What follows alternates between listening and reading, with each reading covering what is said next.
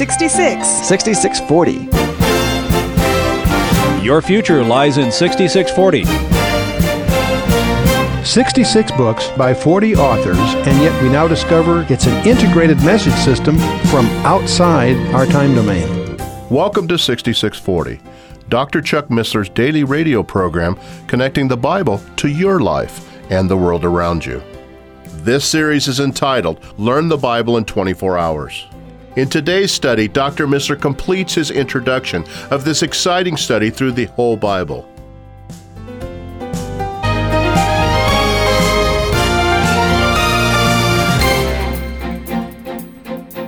There are only two kinds of people that seem to be able to deal comfortably with hyperspaces, uh, spaces of more than three dimensions. And that's mathematicians with special training and small children. If I was going to try to communicate to you aspects of four dimensional or five dimensional space, we'd both be having a tough time because outside our direct experience. But we can get some feeling for hyperspaces by going down a dimension. Let's, as three dimensional people, let's examine a two dimensional universe with two dimensional people living in it. I want to introduce you to two friends of mine, Mr. and Mrs. Flat. I want you to be kind and compassionate here because they have a very serious handicap. Mr. and Mrs. Flat live in a two dimensional world. We are three dimensional beings. I want you to notice some of the advantages that we have over Mr. and Mrs. Flat. First of all, we can, no matter where Mr. and Mrs. Flat are within their two dimensional universe, we can be more intimate with both of them simultaneously than they can be with each other. I could put my finger, in theory, one millionth of an inch away from Mr. Flat and one millionth of an inch from Mrs. Flat, no matter where they are. I can have intimacy with both, independent of their spatial relationships, because I enjoy that extra dimension. Furthermore, if I should thrust my finger through their two dimensional universe, the only thing that they would be sensitive to, they would see what? Not my finger. They would see a ring. They would see a circle. They would see uh, a two dimensional representation of this three dimensional person that's intruded into the universe. If a sphere tumbles through the universe, they would see it as a point that would expand to a circle and then shrink to a point as it disappears. So we begin to realize that the communication of a three dimensional object to the two dimensional people has some challenges. How would we go about that? How would you communicate a three dimensional object to these two dimensional people? By a two dimensional projection is one suggestion. So we could try to project, say, a three dimensional cube to get it into two dimensions to help them understand it. That would be probably less than satisfactory. How would we see a three dimensional representation of a four dimensional hypercube? There are such things, and you can go on the internet and see them and play with them, but the more you play with them, the more you realize there's no way you'll understand them from a three dimensional vantage point without special tools. It's not very useful. Another way you might unravel a three dimensional object into two dimensions to communicate to Mr. and Mrs. Flat would be to unravel it. We take our three dimensional cube and flatten it, and that would be one way. But again, it wouldn't be too useful.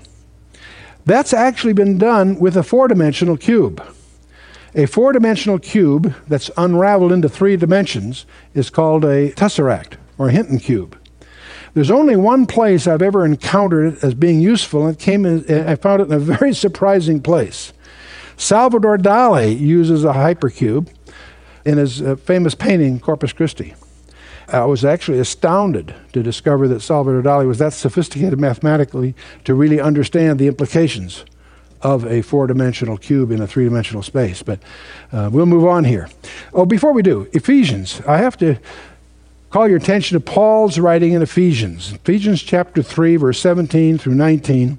Paul says that Christ may dwell in your hearts by faith, that ye, being rooted and grounded in love, may be able to comprehend with all saints what is the breadth and length and depth and height? And to know the love of Christ which passes knowledge, that ye might be filled with all the fullness of God. A familiar passage, but I want to notice something. I want you to notice something. How many dimensions is Paul talking about? With all saints, what is the breadth and length and depth and height? In the Greek, one of those terms is the term for time, by the way. We got four dimensions here Four dimensions in the text. I think that's fascinating. I'm not necessarily insisting that was Paul's intention, but I'm fascinated the Holy Spirit in guiding him kept him physically on his toes. We find examples of that all through the scripture in some ways that'll surprise you. When I first, I should mention something. When I first visited Israel, I remember a rabbi pointing out to me, he says, we, we really won't understand the text until the Messiah comes, but when the Messiah comes, he will interpret the passages. In fact, he'll interpret the very words, the very letters. In fact, he'll even interpret the spaces between the letters. And when I first heard that, I dismissed that as a colorful exaggeration. Until I read once again Matthew 5, verse 17 18, where Jesus himself says, Think not that I come to destroy the Torah or the law or the prophets. I come not to destroy, but to fulfill. For verily I say unto you, till heaven and earth pass, one jot or one tittle shall in no wise pass from the law till all be fulfilled. A jot or a tittle. See, a jot is one of the 22 Hebrew letters that you and I would mistake for an apostrophe. It looks like a little blemish on the paper, just a little mark. A tittle is the little decorative hook on some of the letters. This is a Hebraic way of saying, as we might say, not the crossing of the T or the dotting of an I. When I realized the implication of this, it's a call by the Lord Himself to take the text seriously. Not one yod or one tittle shall pass from the law. I take this as a call to taking the text literally. And uh, now that leads to another area that I want to just touch on because it will give us, we're not going to try to get into too much detail here, but I want you to have a respect for some of these topics that are in themselves perhaps pretty controversial. Are there hidden messages in the Bible? Well, the Bible says there are. In Proverbs 25, 2, it says, It is the glory of God to conceal a thing, and it's the duty or honor of kings to search out a matter. Rabbi Cordovero in the 16th century records that the secrets of the Torah, that's the Hebrew term for the five books of Moses, are revealed in the skipping of letters. There are lots of hidden messages in the scriptures, but we're going to just focus on one called the equidistant letter sequence. What on earth is an equidistant letter sequence? Well, let me give you a contrived example here to get the idea across. Rips is one of the scientists in this area, by the way. But anyway, Rips explained that each code is a case of adding every fourth letter to form a word. Now, in this particular contrived example, if you take every fourth letter, an R, an E, an A, a D, a T, H, E, C, O, D, E, it spells a message itself. It says, read the code. Now, in this case, it's just a simple contrivance, but to get across the idea that you can have a message embedded in another message that is hidden, it has to be found by knowing what spacing to use and so forth. Now, with a computer, that's easily, you can try all spacing to see if there's a message there, to see if something's going, and that's exactly what they've done. I want to share with you a discovery, or I should say a rediscovery, by Rabbi Weissmandel who was between World War I and World War II, he made some discoveries in his study of the Hebrew text, which is a rediscovery of things that the ancient rabbis knew long before. He, was, he noticed some footnotes and some ancient documents he looked at, chased them down, and discovered something interesting.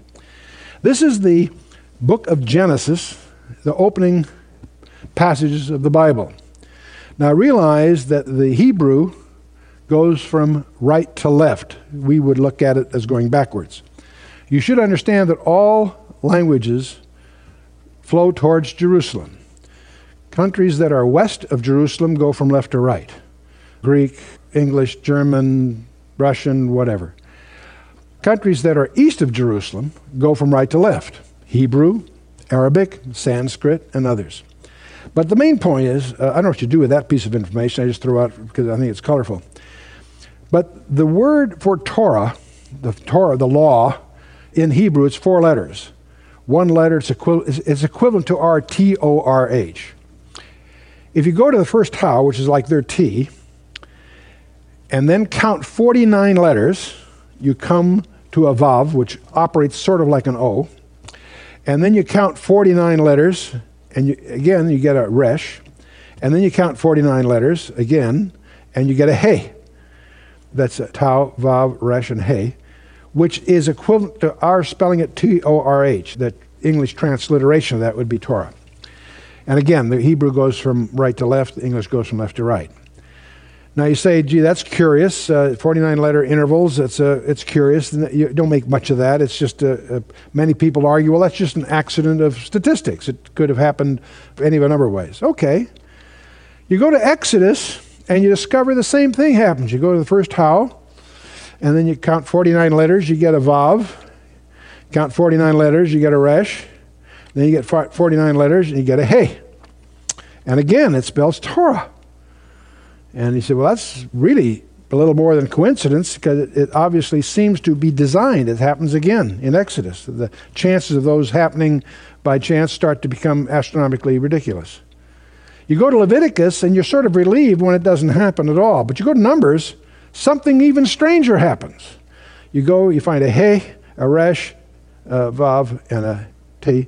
You find Torah spelled backwards. I don't know how they discovered this. That sounds like they had time on their hands. But the point is, again, we have 49 letter intervals spelling out Torah, but backwards this time.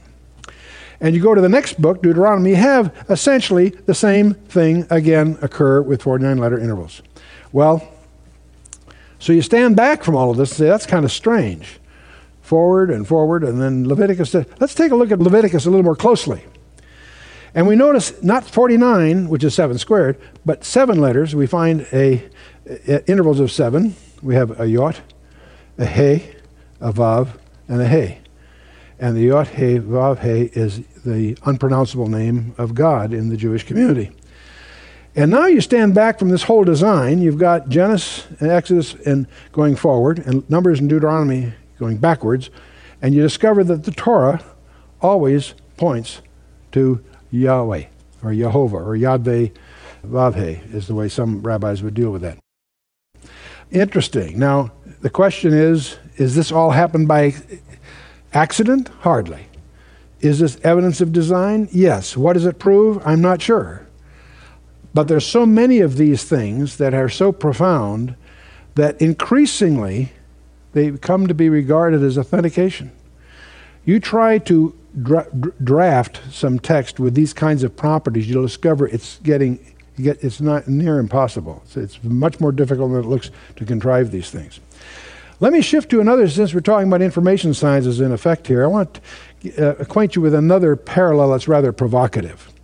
There is a thing called holography. It's a form of lensless photography. If we take a, a three dimensional image Uh, arrange a photographic plate in such a way that a laser illuminates that plate, and that same laser illuminates the three dimensional object. So that what the plate re- records, there's no lenses here in the sense that it's not like a camera here. That that plate will record the interference between the direct light and the reflected light. And what gets on the plate is something that when you develop the, the film looks like a darkroom mistake. It's a cloudy, indistinct it looks like something you throw in a wastebasket. It looks like a mistake. Yet, if you illuminate that developed plate by the laser that created it in the first place, you get a three dimensional window into the space that was in front of it. We call the image on there a Fourier transform. It happens to be mathematically a Fourier transform of the image. It has some very peculiar properties think, you'd be, I think you might be interested in. If we take that plate, it's as if, if we have a some objects out there, no matter how you look through that window, it's as if you're looking into that three dimensional space. Let me give you an example. Let, I have a tie on. Let's assume it's a tie with a distinct design of some kind. If I held my Bible up and you took a photograph of me, you couldn't tell what kind of a tie I'm wearing. If you took a holograph of it, you could move your eye and look around my Bible and see my tie. In other words, you've captured in the hologram a three dimensional space, not just a two dimensional representation of a three dimensional space. That's what makes the hologram rather provocative for many reasons. But it's a Fourier transform. First of all, it requires proper illumination. It's useless in natural light. It has no form nor comeliness that you, you would desire it. The information that it contains is spread over the entire surface. It's not like a photograph where I could cut a part of that photograph out. If I had a photograph of three people, I could cut one of the people out and give you two of them. If it was a hologram, you could look around the hole and see all three. See, the information, all the information is spread over the entire surface. there's no loss from dropouts. In other words, there's, uh, if you cut it, or if I cut two holograms, give you both of them, you both have a complete copy. It may not be as sharp as the earlier one. So it's resilient to specific interference. It's as if it anticipates hostile jamming. Now, what's interesting, the Bible is like a hologram. It has some Fourier transform properties. It is transcendent of parallax and some other things. Have you ever noticed in the Bible that there's no chapter on baptism? There's no chapter on salvation. Every truth of God is spread through the whole book. And that has a property that if you're a communications engineer, engineer designing a communication system in anticipation of hostile jamming, one of the things you do is spread your message over the entire spectrum. That is exactly the way the Bible is designed. There's some number of uh, interesting parallels between the properties of light and the attributes of God. The light we're talking about is laser light, it has no parallax, and it's as if it's located at infinity. Its velocity is constant, which is suggestive of a constant source of power. The photons lack locality. All photons are immediately connected with all other photons in the universe. That sounds bizarre, but they've just recently discovered that, and it's, it's astonishing. And of course, light is primary means of revealing other things. And those, those are mathematically equivalent to the primary attributes of God, as if he, he's infinite, infinite power, omnipresent, and omniscient. So you can play with that a little bit. But it's interesting that these things are intentional. We find even in James every good gift and every perfect gift is from above and cometh down from the Father of lights, with whom is no variableness nor shadow of turning. That word variableness in the Greek is parallaxis, which is the term from which we get parallax, or implying the very collimation that the lasers have. So, just as a hologram needs to be illuminated with the light that created it, it's useless in natural light. Uh, the information is spread over the entire bandwidth. There's no loss from dropouts. It's resilient to specific interference. That's also true of the Bible. In natural light, it looks like a collection of myths and folklore. When it's illuminated by the Holy Spirit, it gives you an image, the image of the one that we have to do, Jesus Christ. Incidentally, if you illuminate the hologram with a laser of a different frequency, you get a false image. And if you illuminate this with the wrong light, you'll get a false image there too. The information spread over the entire Bible. It's designed that way. And as if it anticipates hostile jamming. That's exactly what Isaiah says in Isaiah 28. By the word of the Lord was unto them precept upon precept, precept upon precept, line upon line, line upon line, here a little, there a little, and so forth. It's deliberately spread. Well, I've just touched on some of these things. You may find that interesting. It's not critical, but I thought it's provocative to those of you that have a, a interest in those things. We've talked a little bit about the nature of reality, the nature of time. We put a little insert there about the nature of software. We'll be talking more about that later. We talked a little bit about hyperspaces because that's what we're going to find ourselves dealing with as we get into the, the scripture. We talked a little bit about the fact there are some hidden codes. I will show you some astonishing ones as we go through, not to get in the details, but to give you a respect for the total package. The hidden codes are not to establish doctrine, they're simply there, as, among other things, for, as a means of authentication. And of course, I talked a little bit about the holographic model. But now let's talk about an overview of where we're headed. The Old Testament, of course, is the story basically of a nation. To set the stage for the New Testament, which is the story of a person, the person of Jesus Christ. In the Old Testament, I want you to understand something very important that most people don't understand. The Old Testament is incomplete. The Old Testament is full of unexplained ceremonies, sacrificial rituals that, in and of themselves, would seem to make no sense at all. It is full of unachieved purposes, the covenants and so forth, many of which are yet to be fulfilled. The whole challenge in the Middle East today is the world's attempt to disavow the Abrahamic covenant. We'll talk about that when we get there. The Old Testament is full of unappeased longings. The poetical books are full of these, as it's just an example. And of course, it's also, perhaps paramount importance, it is full of unfulfilled prophecies. And those are, we're going to be looking at those in some detail. These are all explained for you in John chapter 5, verse 39, where Jesus himself challenges you. He says, Search the scriptures, for in them you think you have eternal life. They are they which testify of me. And one of the secrets we're going to share with you is what do you do with the trial? How many of you have read the Bible and found something that made no sense? Found something that seemed to contradict itself? Something that just was not understandable? How many of you have done that? Anyone that doesn't have their hand raised up has not been studying their Bible seriously. The next time you find something in the scripture that you don't understand, I want you to rejoice because you have an opportunity to conduct a laboratory experiment in the supernatural. I want you to get a journal. Go get a journal. Your girls know what I'm talking about. The men have no idea. You go to a stationery store, you can buy bound books that are blank. And it's called a journal. And what I want you to do is get one and vow that no one will ever see it but yourself. And I say that so you'll be honest with yourself. No one's ever going to see this thing. It's your own private treasure. It will be when you're finished here. The next time you come across a passage that you don't understand, enter it in your journal. Put the date down, put the reference down, and try to describe in your own words, in ink, not in pencil, why it's puzzling, why it doesn't seem to make sense to you. Once you've done that, I want you to go to prayer, go before your Father, and remind Him that He promised that the Holy Spirit would teach you all things, not most things, all things. Lay claim on that promise and say, Here's a passage in your word, Father, I, I don't understand. And I commit it to you to illuminate my confusion. Commit it in the Lord Jesus Christ in your own way. Now, it won't happen necessarily in the next 10 seconds, but I tell you what will happen. Something will cross your path that will make that clear. It might be a sermon you hear that Sunday. It might be something you happen to read. It might be a conversation you overhear in a restaurant. Uh, it might be something you hear on a radio broadcast while randomly tuning. I have no idea what will happen, but what will happen is something will come across your path that will make that passage that confused you clear. I want you to go back to your journal, enter the date, document what it means. And you say, Chuck, that sounds exciting, but uh, why all the paperwork? I'll tell you why. Because the days will come when you'll traverse the valley of doubts. There'll be times when you'll just go through a valley of despair.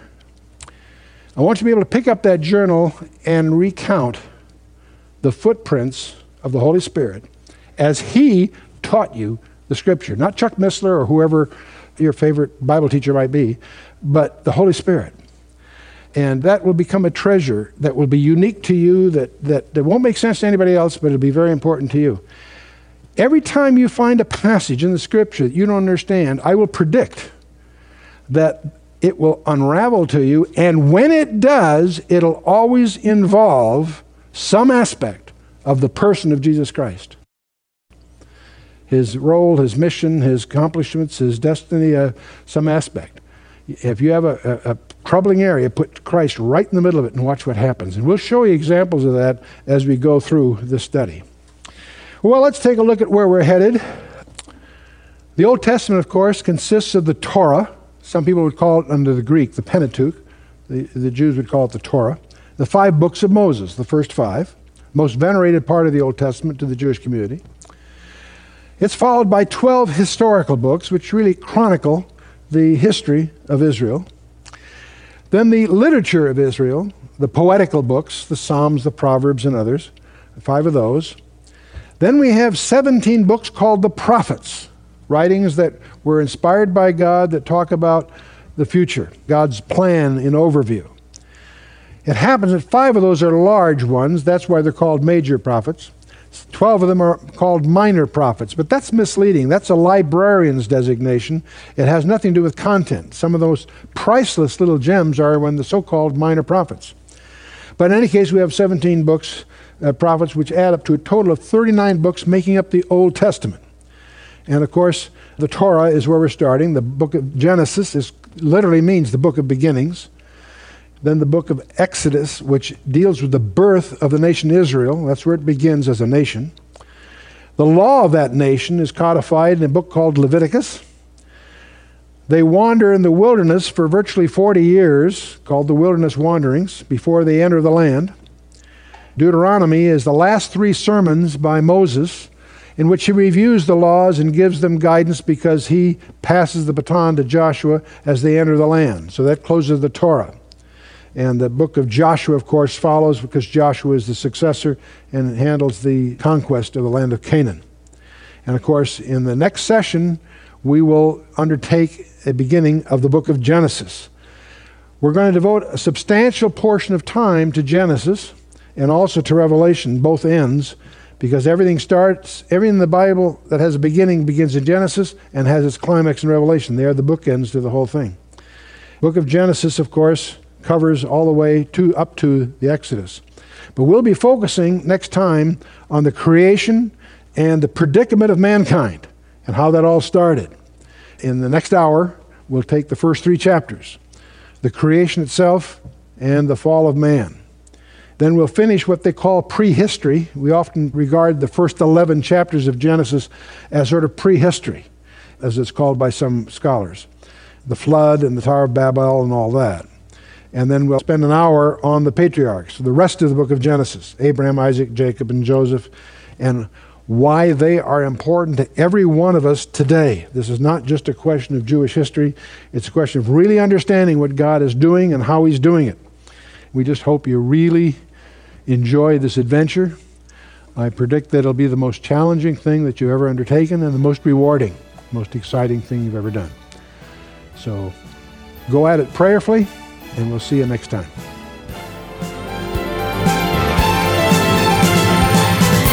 You've been listening to Dr. Chuck Missler, teaching through his series entitled Learn the Bible in 24 Hours, here on 6640.